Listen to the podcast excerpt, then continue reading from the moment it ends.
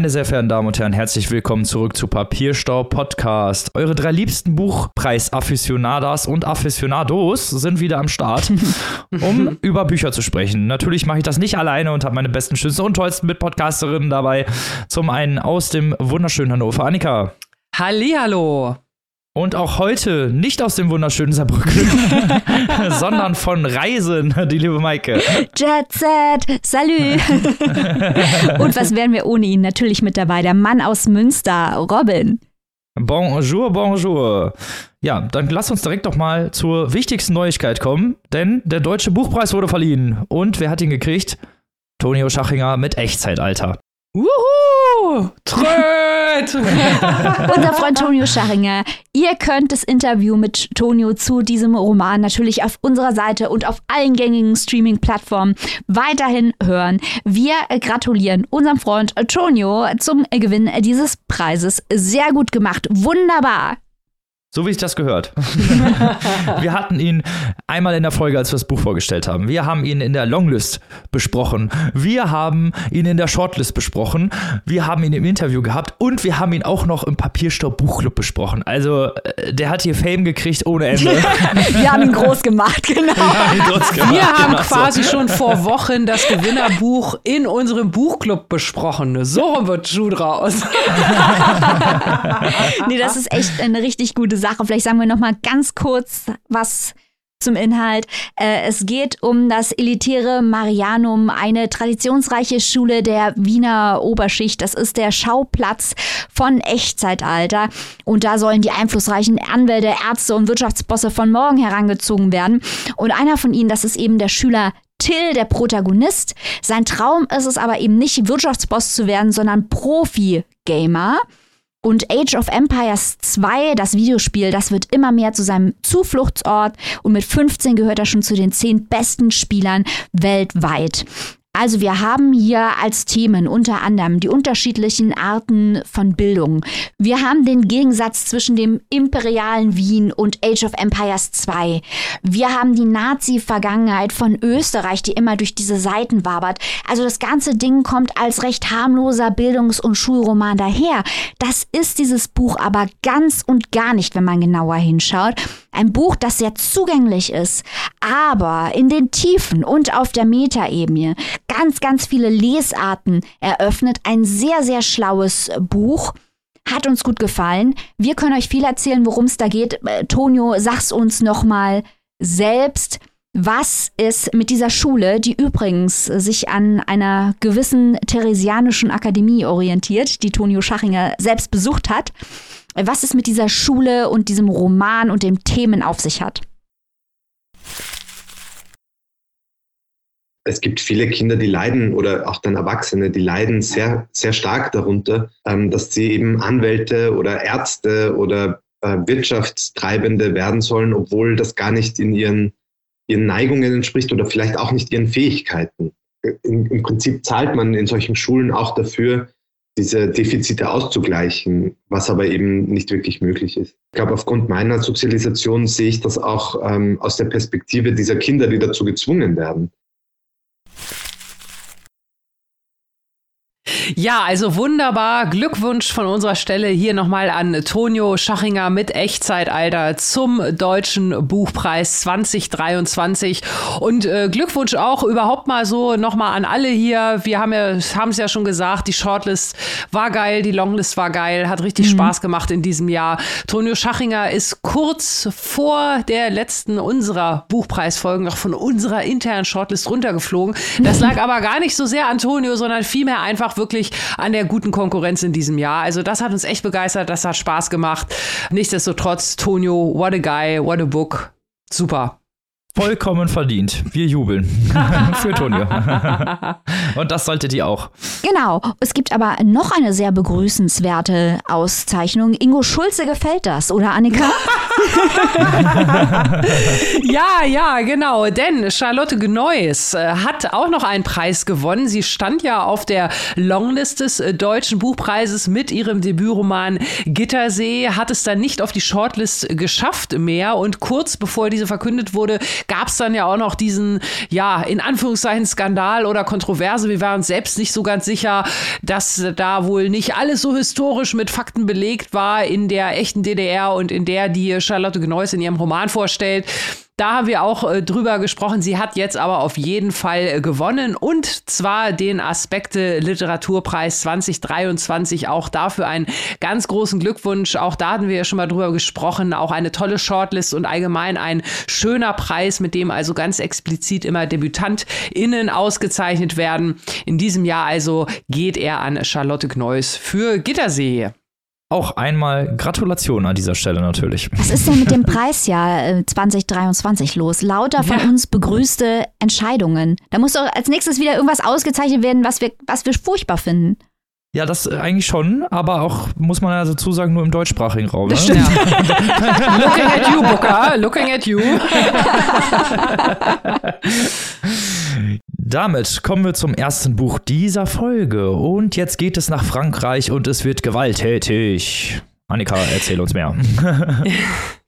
Das mache ich sehr, sehr gerne, denn wir haben etwas, na, so halbwegs Neues von einer sehr, sehr hoch gefeierten, hier bei uns im Podcast Autorin, nämlich Virginie Despentes. Da ist nämlich ihr Debütroman Baise-moi auf Deutsch Fick mich 1999 erstmals in Frankreich erschienen. Der ist jetzt in einer Neuauflage erhältlich und das gibt uns wirklich die Gelegenheit, uns dieses Buch noch einmal genauer anzusehen. Das hat damals, als es erschienen ist, für einen regelrechten Literaturskandal gesorgt, weil es so derb ist, so brutal, sowohl der Plot als auch die Sprache und Virginie Despentes damit also mit ihrem Debüt die Literaturszene gleich mal ordentlich durcheinander gewirbelt hat. Und ja, jetzt, wie gesagt, eine Neuauflage im Kiwi Verlag erschienen. Das Buch gab es vorher auch schon mal auf Deutsch, unter anderem auch mal unter dem Titel Wölfe fangen. Das möchte ich ja auch noch mal erwähnen. Vielleicht hat ja der oder die ein oder andere eine alte Taschenbuchausgabe noch irgendwo rumfliegen. Wölfe fangen auch ein Begriff, der hier im Buch vorkommt. Aber erstmal vielleicht kurz, worum geht es hier? Das ist ja die Geschichte von zwei Frauen, von einer sehr, sehr schnellen und tödlichen Freundschaft zwischen diesen beiden Frauen, fast schon einer Seelenverwandtschaft vielleicht möchte man sagen.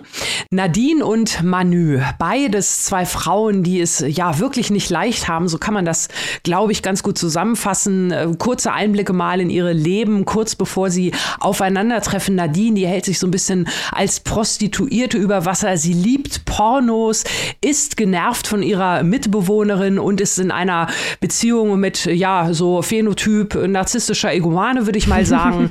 da läuft dann so einiges schief, äh, beziehungsweise dieser Boyfriend äh, gerät da an, ja, in Situationen, die nicht so gut für ihn ausgehen. Und äh, das traumatisiert Nadine doch sehr und setzt eine Kette in Gang, ähnlich wie bei Manu, die sich vor allem durch ihren unstillbaren Durst auszeichnet, vor allem auf Sex und Alkohol Alkohol. Sie selbst dreht Pornos und auch sie ist in einer ja sehr missbräuchlichen Beziehung äh, gefangen, ist aber eigentlich auch so äh, relativ uninteressiert an allem, bis dann äh, ja eine Ohrfeige ihres Partners sie aus, aus der Lethargie so ein bisschen aufweckt. Sie macht Schluss mit ihm, erfährt dann selbst ganz furchtbare sexuelle Gewalt. Sie wird vergewaltigt auf einer Party und auch das setzt dann bei ihr ja, etwas frei. Und zwar bei beiden Frauen. Das ist so der Moment, wo die beiden zufällig aufeinandertreffen. Eine Wut, eine Raserei, eine regelrechte Lust an Gewalt aufgrund dieser eigenen Erfahrung, die sie haben. Und diese beiden Frauen begeben sich auf einen äußerst brutalen Roadtrip. Man kann hier wirklich sagen, Leichen pflastern ihren Weg. Also das Ganze ist dann wirklich in den folgenden Kapiteln eine reine Gewaltorgie. Erzählt ist das Ganze in drei Teilen. Zuerst halt, ich habe es ja gerade schon so ein bisschen angedeutet, der Weg der beiden Frauen, wie sie zueinander finden, wie es ihnen, wie sie dorthin kommen. Dann halt diese gemeinsame brutale Reise und das Ende der Showdown. Die äh, Betrachtung hier, die Erzählstimme wechselt ständig hin und her, nicht nur zwischen den beiden Protagonistinnen, teilweise auch zwischen Nebenfiguren. Also wir bekommen hier ein relativ umfassendes Bild Die Sprache ist gleichbleibend zum Plot, sehr extrem, sehr derbe, sehr explizit.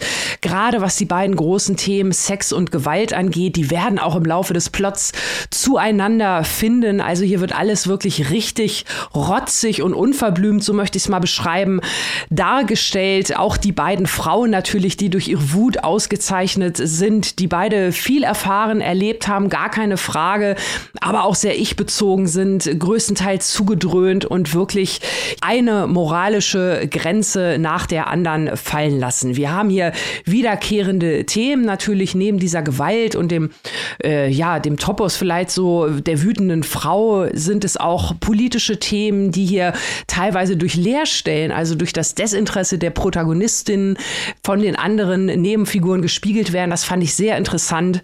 Und äh, natürlich merkt man hier, dass es äh, Depont an jeder Ecke und jeder Stelle. Mir hat das Buch sehr gut gefallen, gerade weil es so direkt ist, weil es so offen ist und richtig, richtig böse Frauen, das möchte ich mal wirklich so platt formulieren, zeigt. Es hat teilweise auch einen bösen Humor, aber ja, es geht halt wirklich dahin, wo es weh tut. Volle Kanne, ohne Rücksicht auf Verluste.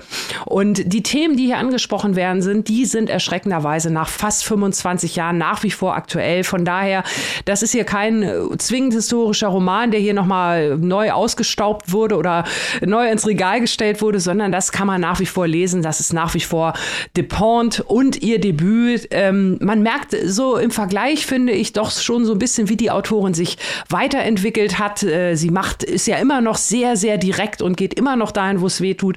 Jetzt vielleicht mit ein bisschen mehr Finesse und Stil, so möchte ich es mal sagen. Also dieses Frühwerk hier ist durchaus als Rohdiamant zu sehen, aber es ist wirklich ein Debüt wie ein Faustschlag. Aber das muss es auch sein. Und Virginie Despont hat ja auch eigene Erfahrungen hier aus ihrer eigenen Biografie. Sie war selbst Sexarbeitende, wurde selbst vergewaltigt. Sie hat ja also viele eigene Erfahrungen verarbeitet. Und auch da merkt man also diese echte reale Wut. Von daher auch nach all diesen Jahren noch eine unbedingte Empfehlung von mir für dieses Buch. Und ich bin in der sehr, sehr glücklichen Lage, dass Robin und Maike beide mitgelesen haben und bin jetzt natürlich sehr gespannt, wie hat euch denn das Debüt von Virginie Despentes gefallen? Ich hatte sehr, sehr viel Spaß, weil es natürlich eine Fehllektüre ist, es so zu lesen, als sei das eine sozialrealistische Darstellung von Sex und Gewalt.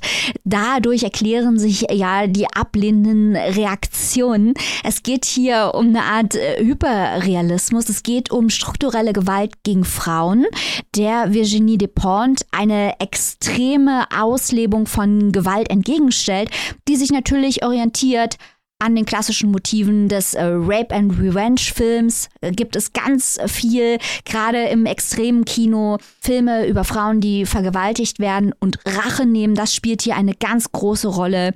Gleichzeitig haben wir diese Idee des mörderischen Paares, äh, das durch die Welt zieht und mordet und raubt. Auch das in ganz, ganz vielen Konstellationen bekannt. Also man könnte gerade bei zwei Frauen natürlich erstmal an Thelma und Louise denken, aber da gibt es natürlich auch äh, Natural Born Killers. Ich glaube, das ist näher daran. Ähm, Gewaltverarbeitung, aber eben nicht im Spiegel der Mediengewalt wie bei Natural Born Killers, sondern im Spiegel der äh, sexuellen und strukturellen Gewalt gegen Frauen. Und das ist besonders wichtig hier natürlich zu erwähnen, dass diese beiden Frauen eben kein Paar sind, sondern Freundinnen sind, die auch auf eine Art und Weise, Annika, du hast es schon gesagt, ihre Sexualität ausleben, wie es von der Gesellschaft für Frauen nicht als akzeptabel gesehen wird. Also die nehmen sich, was sie wollen und wenn sie Männer wären, wären sie tolle Hengste, aber weil sie Frauen sind, sind sie das natürlich nicht. Und es hat mir unglaublich gut gefallen, wie diese Frauen aus prekären Verhältnissen, die am Rande der Gesellschaft stehen, wie die gezeigt werden. Ich habe auch den Film geschaut, der auch ein Riesenskandal war weil der Film äh, produziert wurde. Äh, eine der Regisseurinnen war Despont selbst mit Pornodarstellerinnen, äh, die sehr gut spielen in diesem Film. Die Hauptdarstellerinnen kommen eigentlich aus dem Pornobereich und die Darstellungen von Sex sind echt. Was an sich nicht sehr extrem ist im Kontext dieses Films, da haben wir gerade bei dem Lindemann-Porno, den wir hier ja auch schon besprochen haben, schon ganz andere Sachen gesehen. Ähm, Lange nicht mehr gehört den Namen.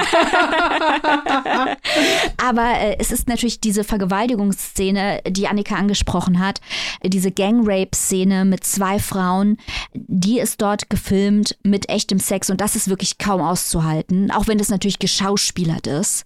Aber sehr, sehr explizite Szenen, wirklich, das ist wirklich richtig brutal.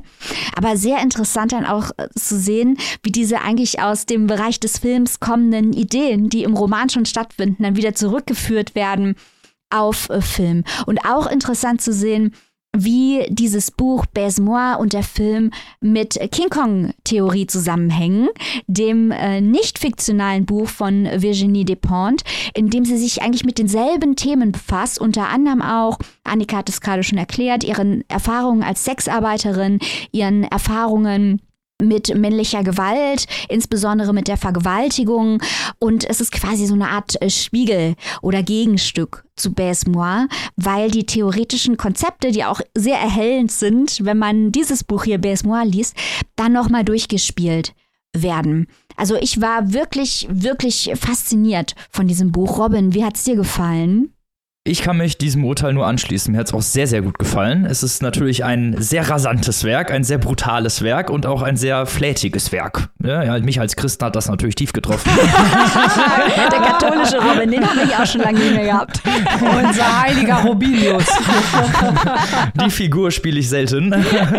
Nein, mir hat das sehr, sehr gut gefallen, diese derbe Sprache, auch wie diese beiden Figuren gezeichnet sind. Die eine, der halt wirklich ähm, so ein bisschen alles egal ist, die schon fast so ein bisschen aufgegeben hat und erst durch diesen Weckruf, durch diesen Gewaltweckruf eigentlich wieder so richtig in Gang gebracht wird. Und die andere, die eigentlich gar nicht so zu Gewalt neigt und auch so ein bisschen vor sich hin lebt und dann beide eben diesen Gewaltausbruch haben und dann wirklich auch durch Zufall aufeinandertreffen und ja so eine Einheit werden. Die werden ja wirklich so richtig, die eine beendet die Sätze der anderen und so. Und das wird auch irgendwann beschrieben von, von einer Nebenfigur.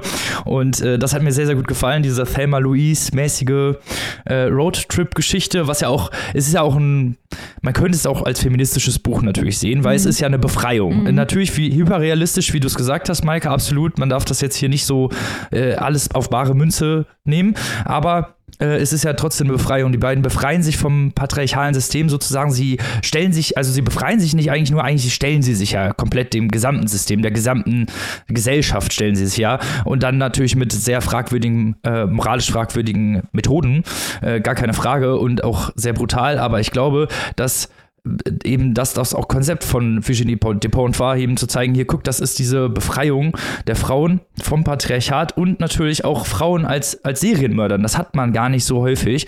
Äh, wenn man jetzt zum Beispiel so mal einen klassischen männlichen Serienmörder nimmt, wie Patrick Bateman, ähm, der wird heute noch von der Sigma Alpha Bubble im Internet als Vorbild benutzt und dass es hier halt eben Frauen sind, dass hier halt eben Frauen sind, die sich befreien und die diese Serienkiller und diese schlechten Eigenschaften sozusagen haben und sich damit auch wohlfühlen. Und das gibt's halt in der Literatur selten abgebildet und das hat mir hier sehr, sehr, sehr, sehr, sehr, sehr gut gefallen. und äh, es hat ja auch so ein bisschen, ich muss ja auch sagen, es hat so ein bisschen Trainspotting-Vibes irgendwie. Ja. Ich habe ständig solche Trainspotting-Vibes gekriegt. Äh, in diesem Fall natürlich auch Frauen in Trainspotting sind es eigentlich fast nur Dudes.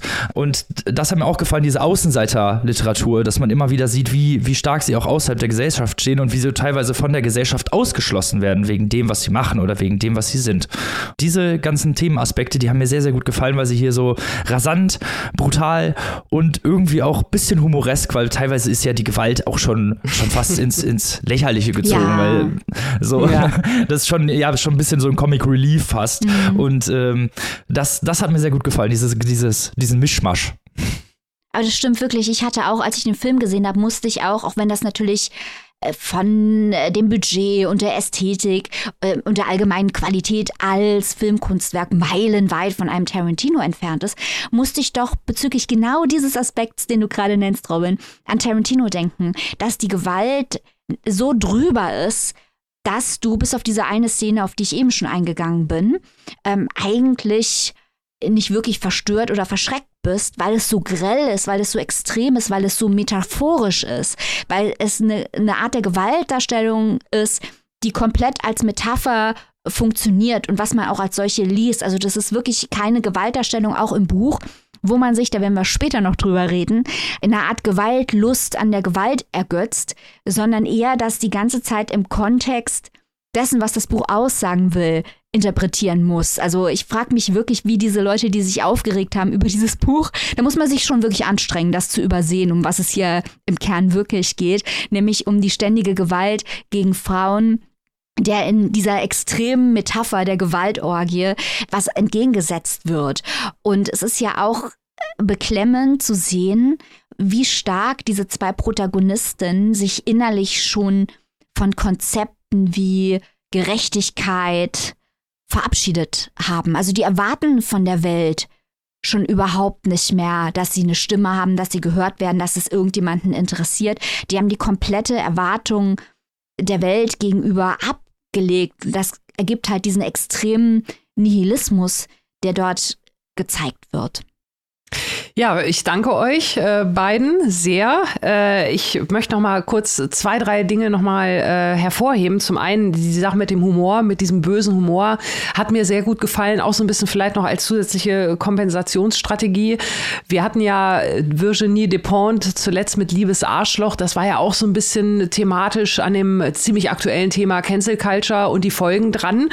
Ähm, hier ist ja fast schon Foreshadowing, äh, der böse Humor, so Sätze nach dem Motto, da bringt man mal ein paar wahllos ein paar Leute um und schon wird man gleich boykottiert. Ne? Also das äh, hat mir dann schon wirklich ganz gut gefallen. Verdammte Cancel ähm, Culture. Ähm, echt damals, damals schon. Und damit komme ich nämlich auch zum zweiten Punkt. Robin, was du gesagt hast, ähm, dass äh, so ja diese Betrachtung so selten ist, gerade Frauen als Serienmörderinnen, äh, Mörderinnen, gerade wütende Frauen und so weiter. Da ist es ja dann doch schon irgendwie so ein bisschen traurig, dass das Buch gerade schon so viele Jahre auf dem Buckel hat und das immer noch so ist. Ja, ähm, also da hätte sich eigentlich schon mal längst was tun können. Seit diesem Debüt anscheinend nicht so viel. Äh, also natürlich ein paar äh, Bücher. Schaut mal rein in unser Archiv. Ähm, und zuletzt nochmal als letzten Punkt. Ähm, mir hat das äh, tatsächlich auch ganz gut gefallen, dass, äh, Maike, was du gerade nochmal gesagt hast, dieses nihilistische, weil das ja auch äh, jegliche Art von Überromantisierung verbietet. Also äh, ohne ins Detail gehen zu wollen, das Ende hat mir sehr, sehr gut gefallen. Und dass diese beiden Frauen sich ja auch die ganze Zeit völlig darüber im Klaren sind, ähm, das wird wohl nicht so ausgehen, dass wir beide Händchen halten in Sonnenuntergang reiten. also das hat mir dann äh, in dem, äh, ja, in dem Fall wirklich gut äh, gefallen. Das Einzige, was ich jetzt so ein bisschen bedauere unterm Strich ist, äh, ich habe zwar damals Selma und Louise live im Kino gesehen, aber ich hätte gern schon dieses Buch 1999 gelesen. Also wer weiß, was das noch für Augen zusätzlich geöffnet hätte. Aber gut, dass wir es jetzt im Jahr 2023 nachholen können. Genauso ist es. Dann erzähl doch mal unser ZuhörerInnen, wo und für wie viel sie das auch nachholen können. Ja, Baise-moi, Fick mich von Virginie Despentes ist in der Neuauflage erschienen bei unseren guten Freundinnen vom Kiwi Verlag, übersetzt von Kerstin Krolak und Jochen Schwarzer und kostet im Taschenbuch 14 Euro und im E-Book 12,99. Sehr schön. Damit kommen wir direkt ohne Umschweife zum zweiten Buch dieser Folge. Und jetzt geht's von Frankreich nach Berlin. Oh yeah, ein Berlin-Roman. Ich weiß, ihr habt alle drauf gewartet. Ähm, und zwar zu Varina Valendas Debütroman Dopamin und Pseudoretten. Ein Debütroman über einen einsamen Transmann in Berlin. Erstmal zur Autorin. Varina Valenda ist 1988 in Heidelberg geboren. Sie studierte Medizin in Marburg und arbeitet aktuell als Assistenzärztin in der Psychiatrie und ist medienübergreifende Künstlerin. Wie gesagt, das ist ihr Debütroman. Erstmal zum Plot. Das Buch spielt in Berlin. Ja, es ist ein Kunstpause Berlin-Roman. Äh, Protagonist ist der noch recht junge Jannis, ein Transmann, der noch mitten in der Transition steckt und die vom Arzt verschriebenen Hormone bisher noch nicht eingenommen hat. Er wohnt in einer kleinen WG mit zwei Mitbewohnerinnen, die ihn wenig interessieren und die sich nicht für ihn interessieren. Jannis arbeitet als Kulissenbauer an einem hiesigen Theater und hat vorerst nicht vor, das Metier zu wechseln. In seiner Freizeit swiped er sich recht erfolglos durch Tinder, schreibt per WhatsApp mit seinem in den USA lebenden Bruder Marcel und betrinkt sich ziemlich oft alleine. Janis ist vor allem sehr einsam und wünscht sich sehnlichst eine Partnerin. Er hat einen Crush auf Schickse, eine junge, gut aussehende Schauspielerin, die am Theater, wo auch er arbeitet, schauspielert, aber er wird von Schickse eigentlich kaum beachtet. Außerdem sieht sie ihn mehr als Freund. Auch bei der Arbeit lernt er dann Irina kennen, äh, eine weitaus ältere Frau, in die sich Janis schon nach dem ersten Date Hals über Kopf verliebt. Trotz gegenseitigem Interesse sind die Gefühle nicht beiderseitig. Die Ablehnung droht Janis in eine Spirale der Verzweiflung zu stürzen.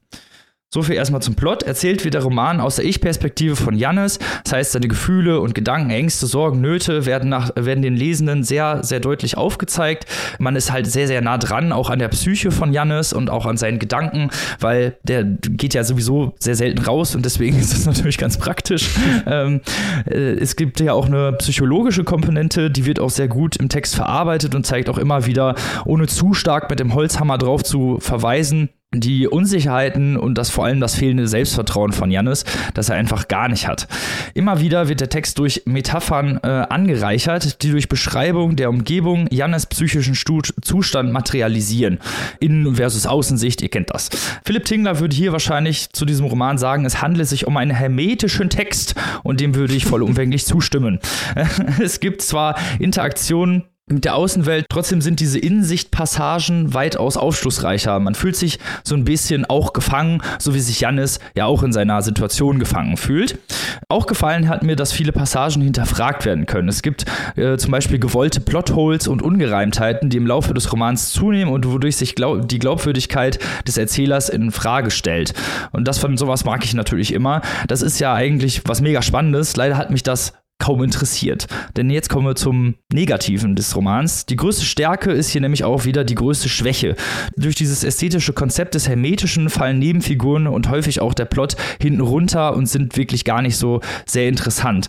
Äh, viele Figuren bleiben zweidimensional. Jannis entwickelt trotz der starken Nähe zu den Lesenden keine wirkliche Persönlichkeit und viele gute Ideen, die der Roman hat, wie diese Metaphern oder auch dieses, diese Ungereimtheiten im Plot, äh, bleiben leider hinter ihren Möglichkeiten zurück.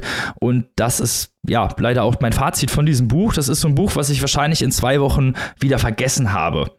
Und das ist eigentlich schade, weil es hatte sehr, sehr viele ästhetische Konzepte, es hatte sehr viele Themen, die hier verarbeitet werden, natürlich auch auf, diesen, auf diese Transition bezogen, fand ich total spannend an sich, aber es hat irgendwie nie wirklich Fahrt aufgenommen, der Roman. Er hat ganz, ganz viele Settings, auch immer wieder kleine Ortswechsel und kleine Verschiebungen in der Psyche, aber leider äh, ist das, hat das bei mir nie richtig gezündet. Ich habe mich ständig gefragt, was will der Roman mir sagen und am Ende konnte ich eigentlich auch nicht wirklich sagen, was, was da die Aussage oder was die Kernthematik Thematik sein soll.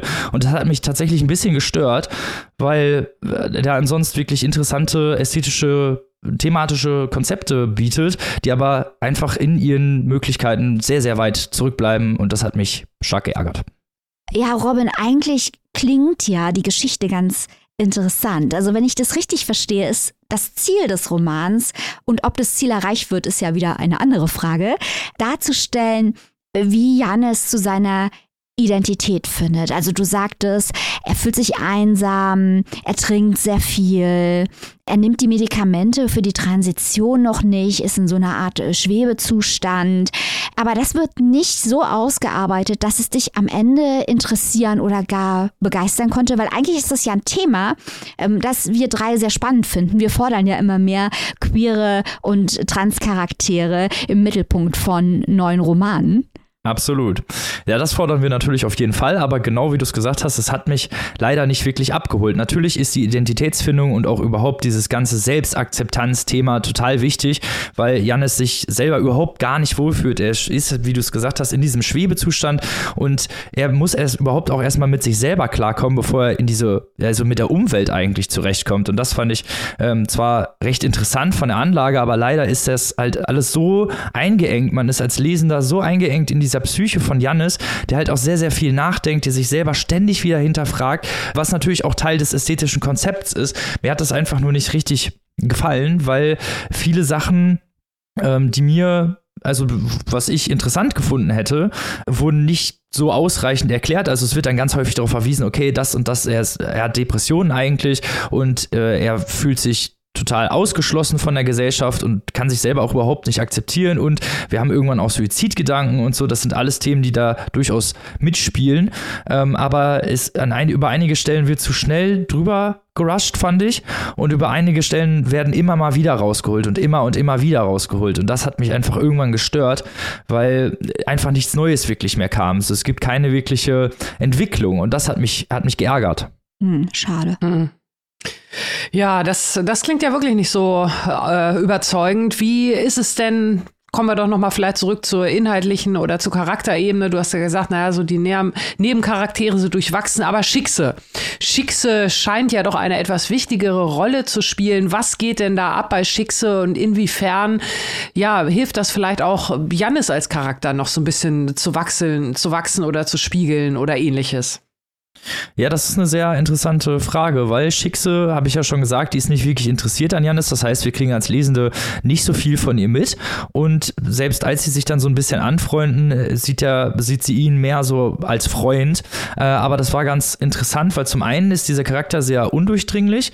Janis nimmt sie halt immer so als sehr, sehr starke Persönlichkeit wahr, die ihre Persönlichkeit nach außen strahlen kann, die ähm, extrovertiert ist, die auch ihr, ja, also sich wohlfühlt in ihrem Geschlecht. Und das ist ist, äh, hatte ich so, eine Gefühl, so ein Gefühl, dass das so für Janis eine Idolfigur ist, äh, auf die er hinaufschaut und auf die, die er eigentlich bewundert und die er eigentlich sein möchte, halt einfach ein selbstbewusster Mensch. Mhm. Und dieser Trope ähm, war halt interessant deswegen, weil er sich äh, immer, und das hat, merkt man später auch bei seiner Beziehung mit Irina, immer an stärkere Menschen dranhängt, an Leute, die gefestigt sind irgendwie im Leben und die ihm so ein bisschen Halt geben können, aber er ist auch direkt jemand, der sich sofort an die anlehnt. Ähm, und das fand ich interessant äh, psychologisch wiedergespiegelt, weil Janis selbst sagt es nie und sagt immer so, ah, ich weiß gar nicht, warum ruft die mich denn jetzt nicht an und ich bin total todtraurig, aber eigentlich merkt man, dass er, dass er mega needy ist und mhm. dass er mhm. sich halt auch mega an diese Person dranhängt und die auch damit so ein bisschen ja, ich will nicht sagen runterzieht, aber durchaus belastet, so, ne, mit, sein, mit, mit seinem ähm, Geltungsbedürfnis oder mit seinem Bedürfnis, irgendwie wahrgenommen zu werden. Mhm. Und das, das war zwar ein äh, sehr guter Punkt, also diese, diese Freundschaft oder beziehungsweise diese Beziehung zwischen Schickse und Janis hat mir, hat mir so gut gefallen, aber dafür ist halt leider der Rest des Romans eben sehr, sehr viel innerer Monolog und sehr viel Erklärung und das hat mir leider im Endeffekt nicht gefallen, weil ganz viel einfach hinten, ja, hinten runterfällt und übrig bleibt, wo man dann denkt, denkt, okay, schade, ästhetisches Konzept interessant, Plot leider eher so mittel und dann die Charaktere auch leider eher schlecht, dann ergibt sich halt einfach kein gutes Rezept, kein, kein guter, kein, kein gutes Endprodukt, nenne ich es mal. Wir haben ja jetzt eben schon rausgearbeitet, dass wir der super katholische Podcast sind. Aber trotzdem nein, nein, ist ja. ja, Annika, du nicht. Du bist ein Heide, ist okay. Dass Robin und ich der super katholische Podcast sind. Ähm, aber trotzdem ist unser Wort kein Katechismus. Das heißt, wenn die Leute sagen, ja, äh, Robin ist nicht der Papst, ich will das Buch jetzt selber lesen und mir ein Urteil bilden. Robin, was rätst du diesen Menschen? Dann sollen sie sich doch Dopamin und Pseudoretten zulegen von Varina Valenda. Erschienen im Wohland und Küst Verlag. 24 Euro in der Hardcover-Variante und 17,99 Euro als digitale Version.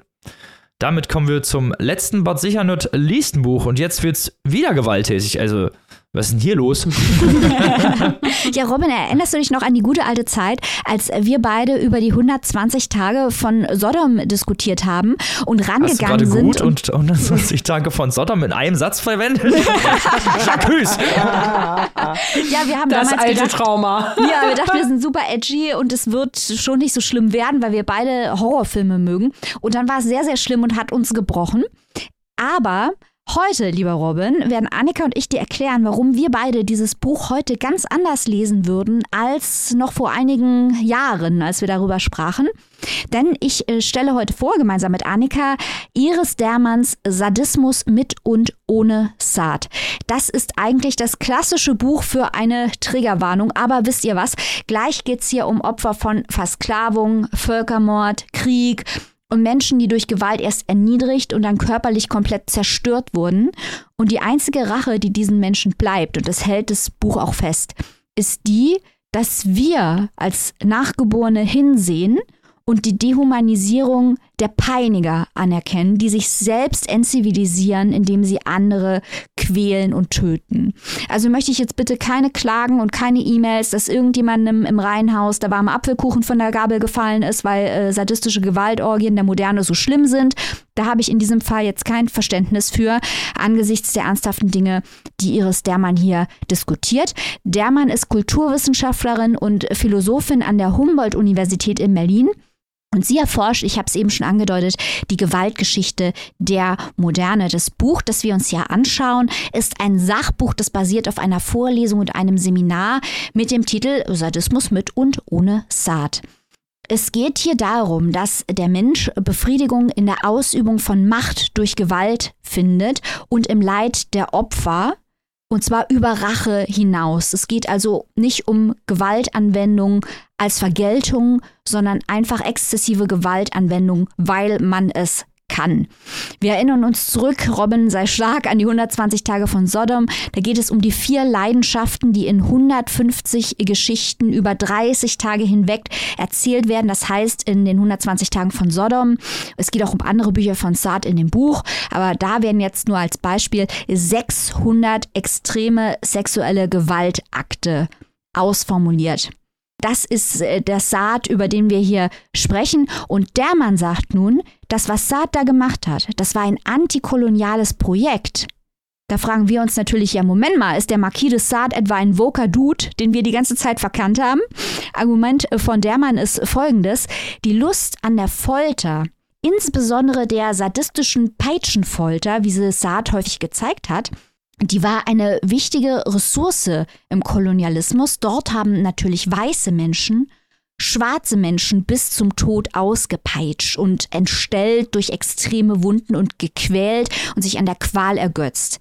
Saad zeigt nun in seinen Texten, wie weiße Menschen andere weiße Menschen unter Umständen sogar Männer denen antun, was in den Kolonien den Sklaven angetan wurde. Und bei Saad, da werden die Figuren die Adel und Klerus häufig repräsentieren, zu Tätern, die Weiße auspeitschen. Dazu muss man wissen, Sade lebte natürlich zur Zeit der Französischen Revolution. Und Sade, der sieht nun die Egalität der Körper. Bei ihm ejakulieren ja auch Frauen Samen. Und Herrin und Sklave sind bei Sade nur theatralische Positionen. Und das war natürlich eine Provokation für seine Zeitgenossen. Deswegen sagt der Mann, es ist ein Fehler, Saad einfach als perversen Einzeltäter oder als jemanden zu sehen, der über perverse Einzeltäter schreibt, weil es eben um sein, in seinem Werk um Gewaltlust geht, wie sie in den Kolonien institutionalisiert und legalisiert wurde. Da war sie keine Fiktion, da war sie an der Tagesordnung.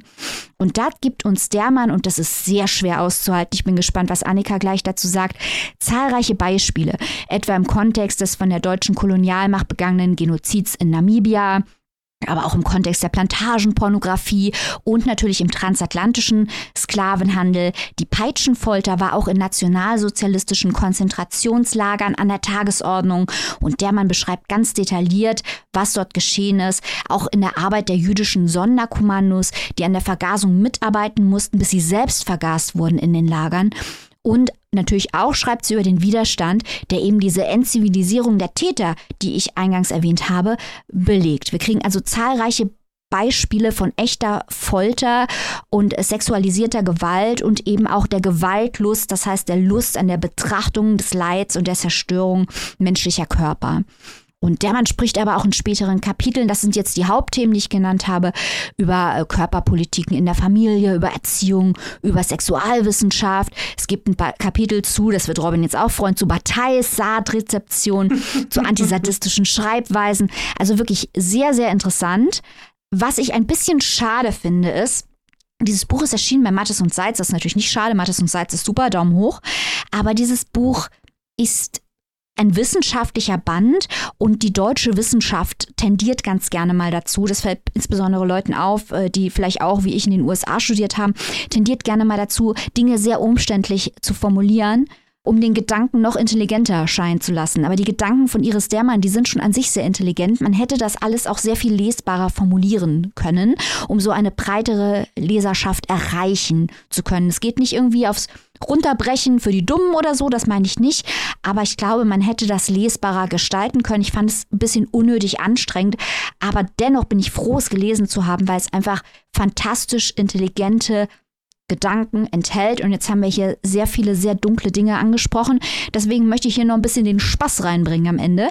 Äh, Im Kapitel über Sexualwissenschaft, da wird der Forscher Magnus Hirschfeld zitiert und der sagt etwas über weiblichen Sadismus. Haltet euch fest.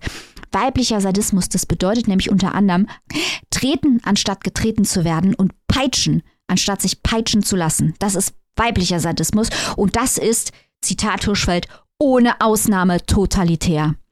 Annika, bist du eine totalitäre Feministin?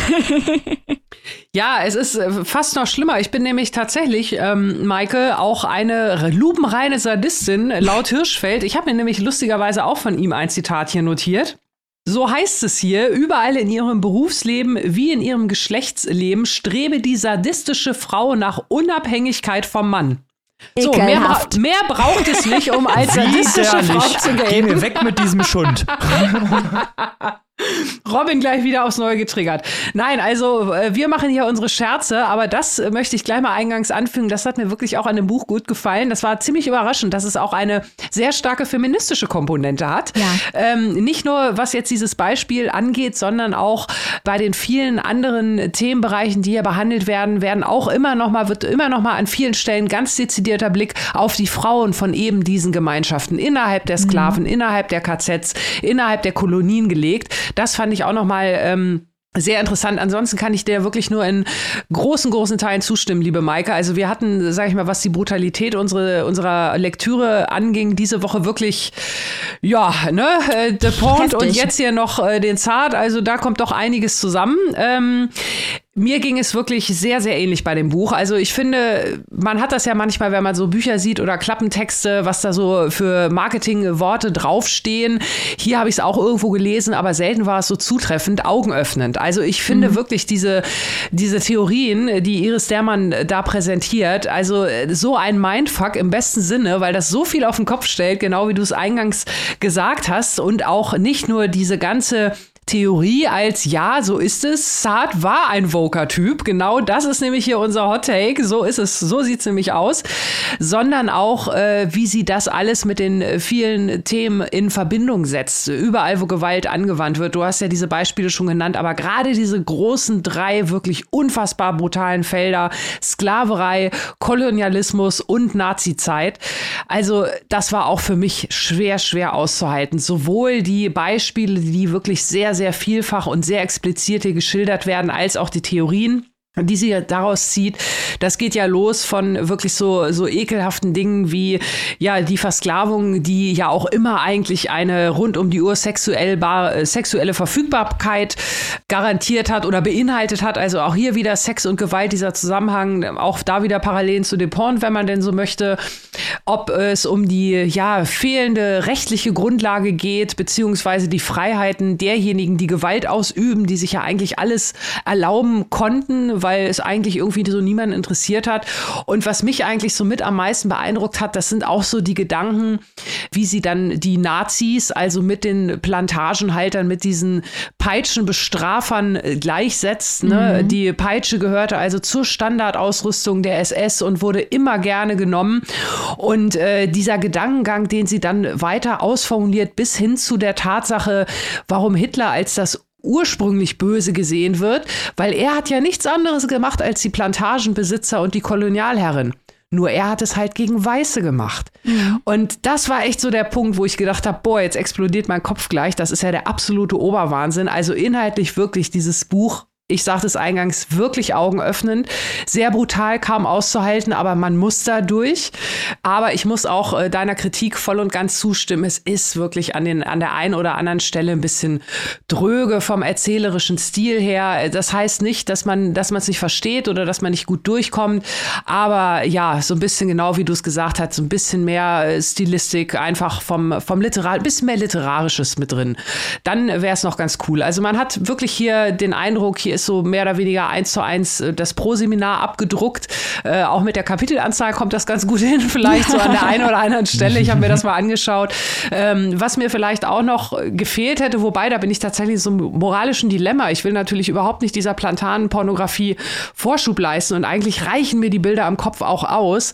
Aber an der einen oder anderen Stelle, es wird ja viel von Stichen äh, geredet oder auch von mhm. Fotografien, die also dieser ganzen Erzählung noch eine andere mediale Ebene gegeben hätten da hätte vielleicht die ein oder andere Abbildung mir noch zusätzlich geholfen, in Anführungszeichen. Ich kann mir vorstellen, dass sie bei so einem Seminar dann vielleicht auch gezeigt würden, aber das ist wirklich äh, Kritteln auf hohem Niveau. Also wem mal daran gelegen ist, diese Themen zu erforschen und wirklich mal ja, richtig neue und literarisch als auch politisch, historisch interessante Theorien äh, erläutert zu bekommen, der soll hier wirklich mal zugreifen. Also das war brutal, aber wirklich augenöffnend. So, jetzt habe ich es, glaube ich, oft genug betont.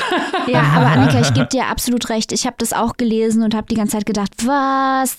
Und dann, als, als ich den Gedanken oder die Gedanken, von der man dann einmal gehört hatte, dachte ich mir, ja, natürlich. Es ist so Ja, einleuchtend, ja, ja. diese Zusammenhänge, die sie herstellt zwischen ähm, der Eroberung des Ostens, die Hitler wollte, und der Kolonialisierung. Und dass er eben gesagt hat, man kann Boden germanisieren, aber keine Menschen und so. Und wie direkt da auch die Zusammenhänge sind, wenn man einmal genau hinschaut. Und das fand ich wirklich ganz fantastisch herausgearbeitet, dann im Zusammenhang mit äh, Sartre und Bataille und der französischen Revolution und der Entzivilisierung der Täter. Und eben das genaue Hinschauen, das ihr so wichtig ist, nicht nur auf die Täter, sondern auch auf die Opfer und sich anzuhören, was da bewahrt wurde, weil ein ganz besonders eindrückliches Kapitel. Deswegen habe ich das auch am Anfang meiner Rezension so ausführlich äh, betont, dass es wichtig ist, sich das anzuschauen, ist das Kapitel, in dem beschrieben wird, wie Mitglieder eines jüdischen Sonderkommandos im KZ gemeinschaftlich dafür sorgen, dass ihre Erlebnisse notiert und versteckt werden, in der Hoffnung, dass die Nachwelt sie irgendwann findet und die Menschen erfahren, was ihnen angetan wurde, weil es eben die einzige Art und Weise ist, ja, äh, Rache zu nehmen an, an den Tätern. Und das ist so eindrücklich und so fantastisch, um dann zu lesen, was eben in diesen vergrabenen Flaschen festgehalten wurde. Das ist so unglaublich.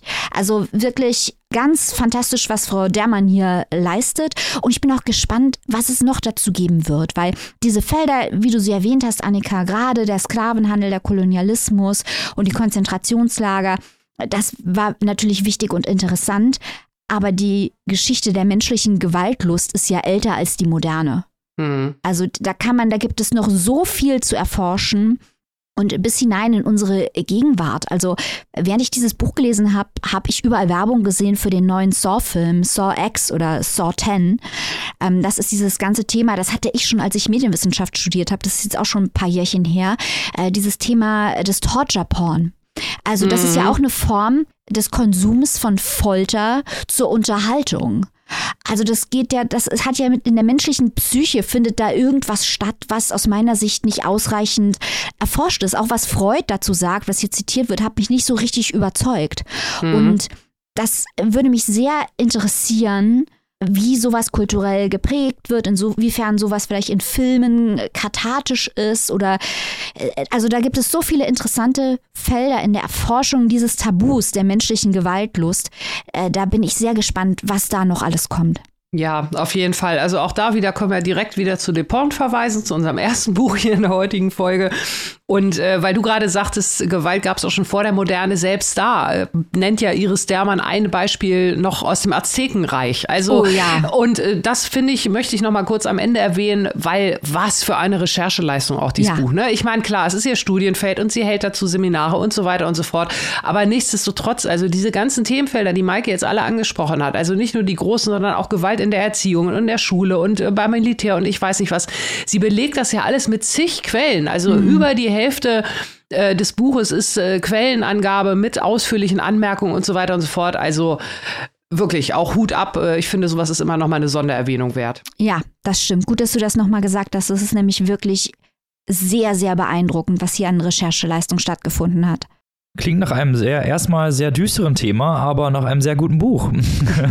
Wenn die geneigten ZuhörerInnen sich das zulegen möchten, wo und für wie viel können sie das denn tun, liebe Maike? Also wir empfehlen äh, Iris Dermann mit ihrem Buch äh, Sadismus mit und ohne Saat, erschienen bei unseren Freundinnen von Mattes und Seitz Berlin. Gibt es nur im Hardcover, kostet 32 Euronen. Lest mal ein gutes Sachbuch, zum Beispiel dieses hier.